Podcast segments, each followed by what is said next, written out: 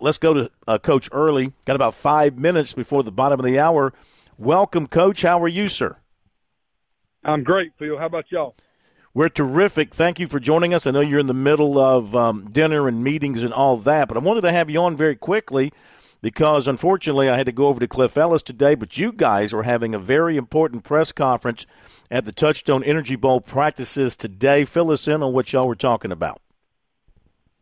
Well, Phil, I, it, you know, the Cliff Ellis thing is what I'd like to say first. I, I think that we had an opportunity to really reach way out there, and you know, I I love Coach Ellis, but I think our coverage got split a little bit. But you know, we had a great press conference today. Uh, we had uh, Adam Piper, myself, Ian. We had the chief of police from Myrtle Beach.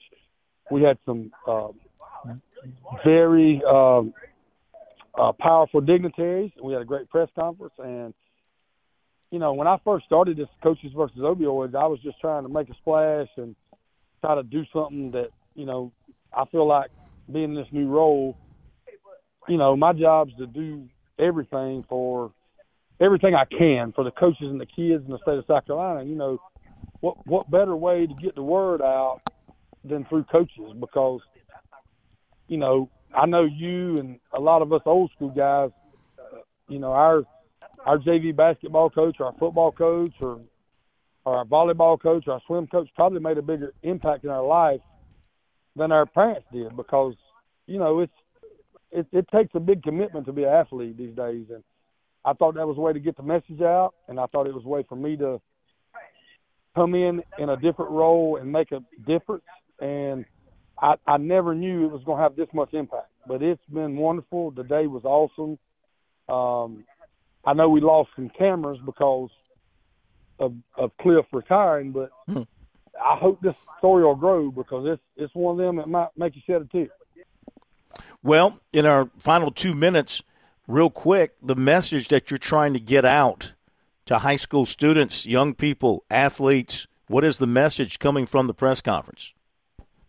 Well, I mean, I think that I think that you know I'm like everybody else. I know the world's stirred up right now in a mess, but you know this is probably more important than sending money to Ukraine. The silent killer is teenage athletes that think they're taking Adderall and it says 31, and they're taking opioid that says 13, and this program actually factually, data wise, backs up that education is 90% of the cure. So, what what what what better way do we have in society to use high school athletics, which is the only pure thing left in the world today, mm. to get the message out? So, um, I'm not going to call out communities or because that would be against some HIPAA law or whatever. But you know, I've had people call and say, "Hey, can I get more? Can you send me more? Can you?"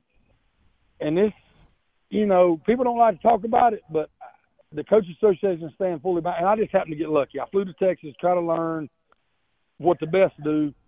Met Adam Piper, met Alan Wilson, um, talked to some legislators, and um, in year one we beat everybody in the country and you know how like I be the you know you know how much I like to be first, but mm. I think that if you give us some time, we can we can put South Carolina on the national stage for a really good cause that people don't want to talk about. Well, it is a great and cause. I'm just keeping it real. I know you wanted me to make you laugh and do whatever, but this this this is pretty important, and um, I think it's I think the best way to get it's like Billy Graham says, the best way to get the message out is through your coaches. Yep. You guys are doing a great job. Yep. Keep it up. We'll talk more with you about that probably at the ball game on Saturday or tomorrow night when we see you or Friday. Thank you, Coach. We got to go to the bottom of the hour break, and we'll be back.